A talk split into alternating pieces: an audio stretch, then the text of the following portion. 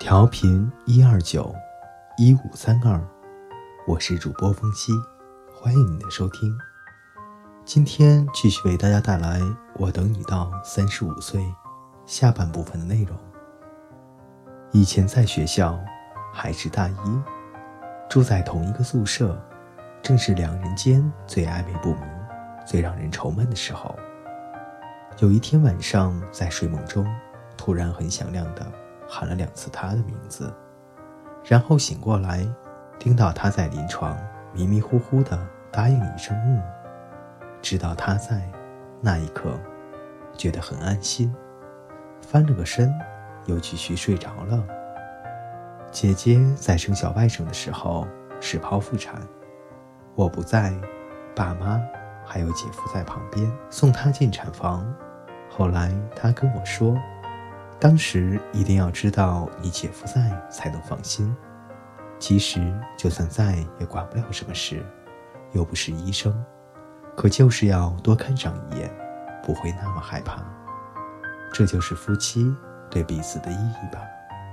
顶着丈夫与妻子的名号，不管爱不爱，天生就与别人不同。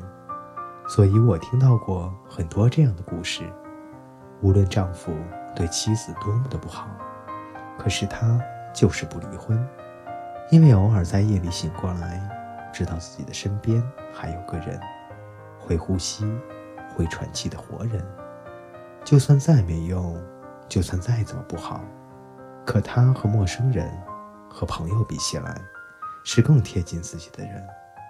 有时候他在就已经是一种很深切的安慰了，所以还是会害怕家庭、孩子都是很难撇下的羁绊。如果有一天他真的不打算离开他，就这么过下去，我又该怎么办？昨天接到他发过来的电子邮件，说想我，说喜欢我，要我别怪他，言辞恳切。以他的破笔头，这大概算得上是他这辈子写得最好的一篇东西了。反反复复看了又看，心里百感交集，都已经决定了才来说这些。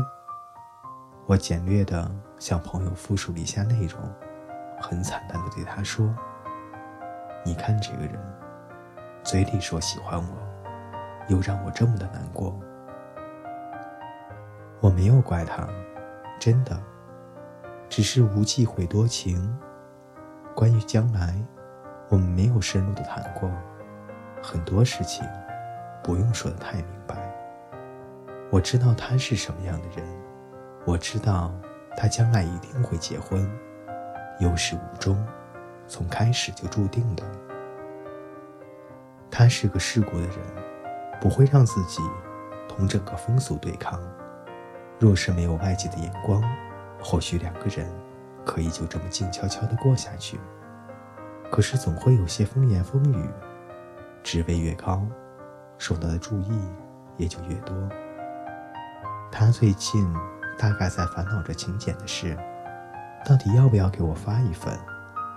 每次想到这个，就会忍不住地笑，想起他为难的样子，一脸傻乎乎的。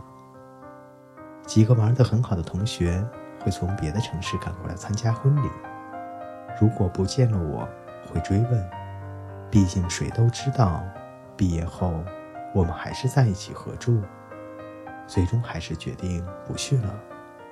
他就要和别人结婚，他不能期望我笑着说恭喜百年好合，太残忍的要求了。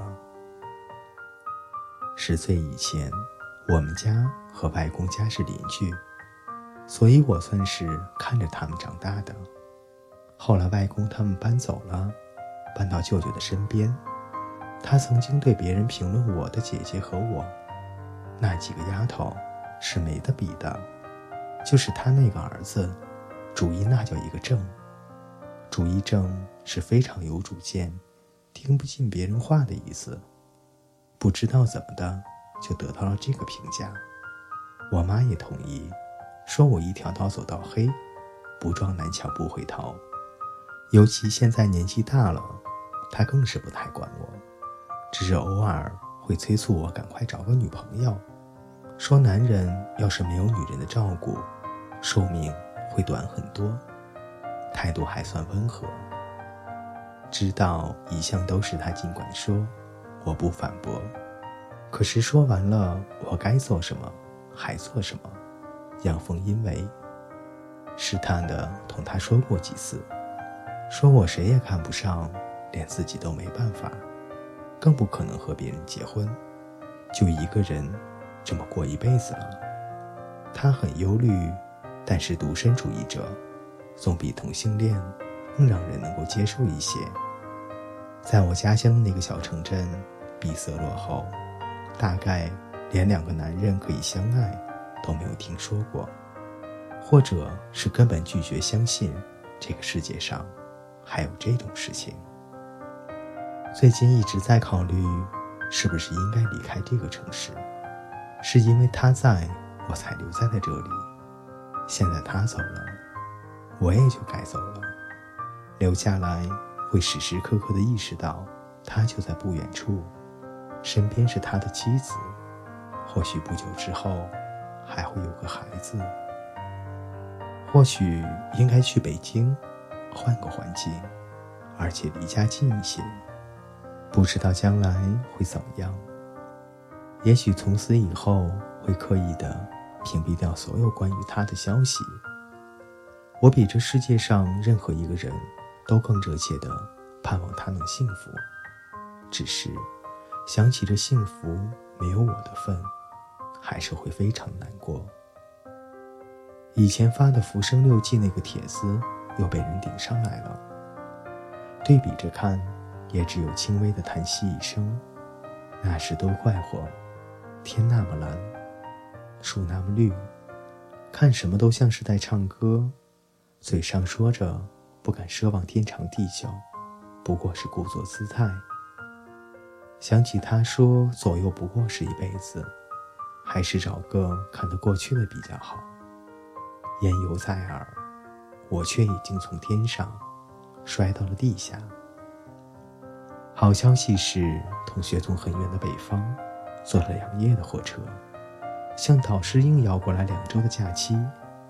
在《浮生六记》里也提到过，以前那么多的同学中，他是唯一一个知道内情的人。毕业时还为此半感半谢地调侃地写了一篇不够知己给他。秀才人情半张纸，大家聊发一笑。在本地工作读研的几个同学听说他到了，都计划要聚聚，大醉一场，算是接风。他很坚决地打了回票，谁说我是来参加婚礼的？我们以前都笑他是比苦行僧还要端正自持的人。大学4年，按时睡，按时起。没见他看过电影，没买过零食，没逃过课。他对所有人都是敬而远之的，就连逛街也是向来独自一人。所以大四的时候，他要我陪他去定王台找书，当时真是受宠若惊。他放出话来说很久没有回来，所以拉我当壮丁。婚礼我俩都是不去的。说实话，心里面倒有松了一口气的感觉。不去参加说不过去，去了等于把自己送过去让人凌迟。有人说痛到了极致，伤口会愈合得很快，可是我不敢保证自己能否承受得住。听到老公要结婚的消息，千里迢迢从东北赶来陪我，又将整件事情都揽了过去，把我开脱了出来。因为这个，我从心底里感谢他。所有人都以为他是同老公有了什么矛盾，百般追问，打算居中调和，又打电话叫老公过来，说要给他赔罪。他不理会，拉着我在市里转了2天，故地重游。最近睡眠状况还是很不好，眼睛干涩的发疼，点再多的眼药水也没有用。昨天逛街回来觉得很累，躺在沙发上闭目休息。他坐到对面的茶几上，问我感觉怎么样。这还是我们第一次正面讨论这件事。以前他虽然知情，但是不会过问我们相处的细节，我也不会同他讲。他是100%的异性恋，对这个会觉得别扭。我也怕说这些会让他不自在，以至于厌烦。可是除了他，我再也没有第二个人可以讲。听到他可怜我的语气，突然间就哭了出来。一直的压抑忍耐，努力的装作若无其事，情绪总是灰的，成了习惯，已经没有办法统统跨过的大声哭出来，只是眼泪不停地向外涌，哽住了，喘不过来气，对他说：“我好难受。”他无话可说，两个人的事，即使是再好的朋友，能插手的程度也有限。聊起以后，我说我会等他到35岁，他极力反对，说这个是个很不切实际的打算。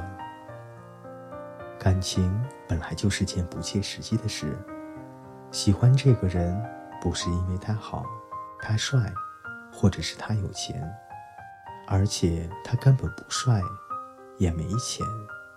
我比别人更加清楚地认识到老公的种种缺点。他拖拉，总要等事迫在眉睫才肯动手。他笨，老是学不好英语，还有点油滑，可就是喜欢上了，不知从何而起，也没有附加条件。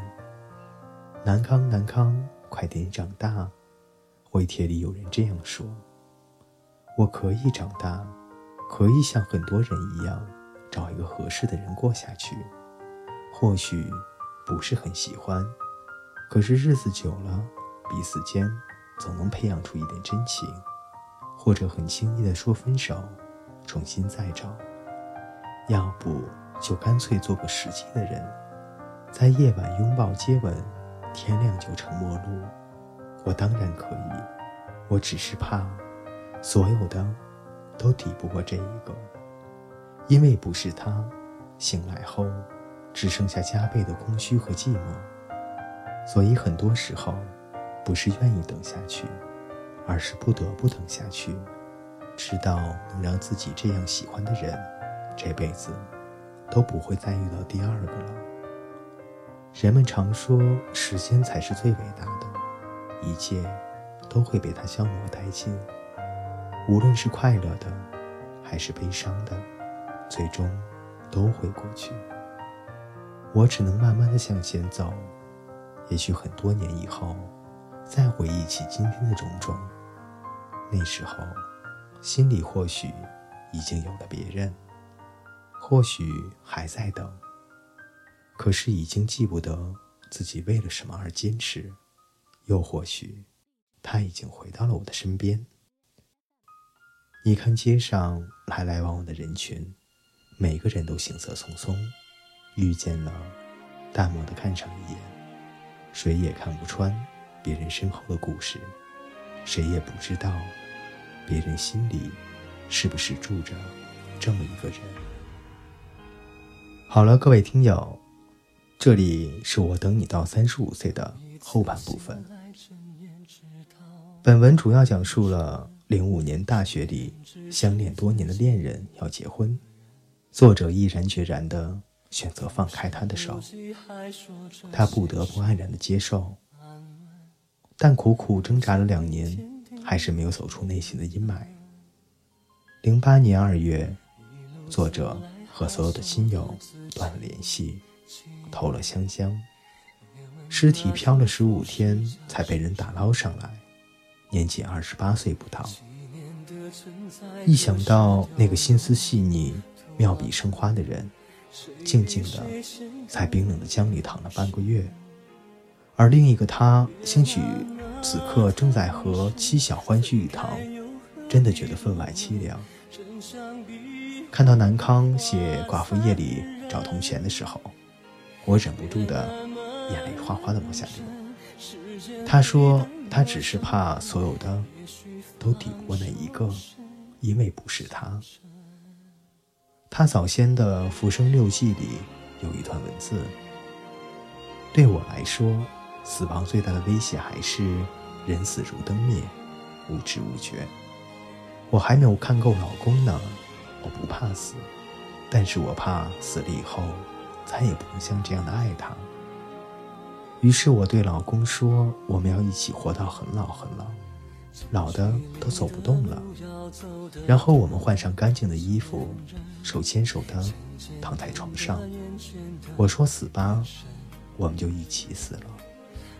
老公吻了我一下，没有说话，不知道他愿意不愿意。每想到此情此景，唯有长叹一声。总以为人与人最初的相遇才是最美最绽放的瞬间，之后实际相处时的柴米油盐凡尘琐事，才是把爱人变暗淡平庸，把热情磨平的罪魁祸首。大家都期望永远像最初相逢一样美好，但是谁又知道初见时那惊鸿一瞥，却早已经注定把人推到一个万劫不复的深渊。人生若只如初见，也许倒不如生生世世永不相见。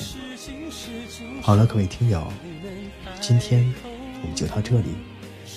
如果你喜欢主播，欢迎您订阅、点赞、分享，你们的支持是我最大动力。好了，我们下一期再见。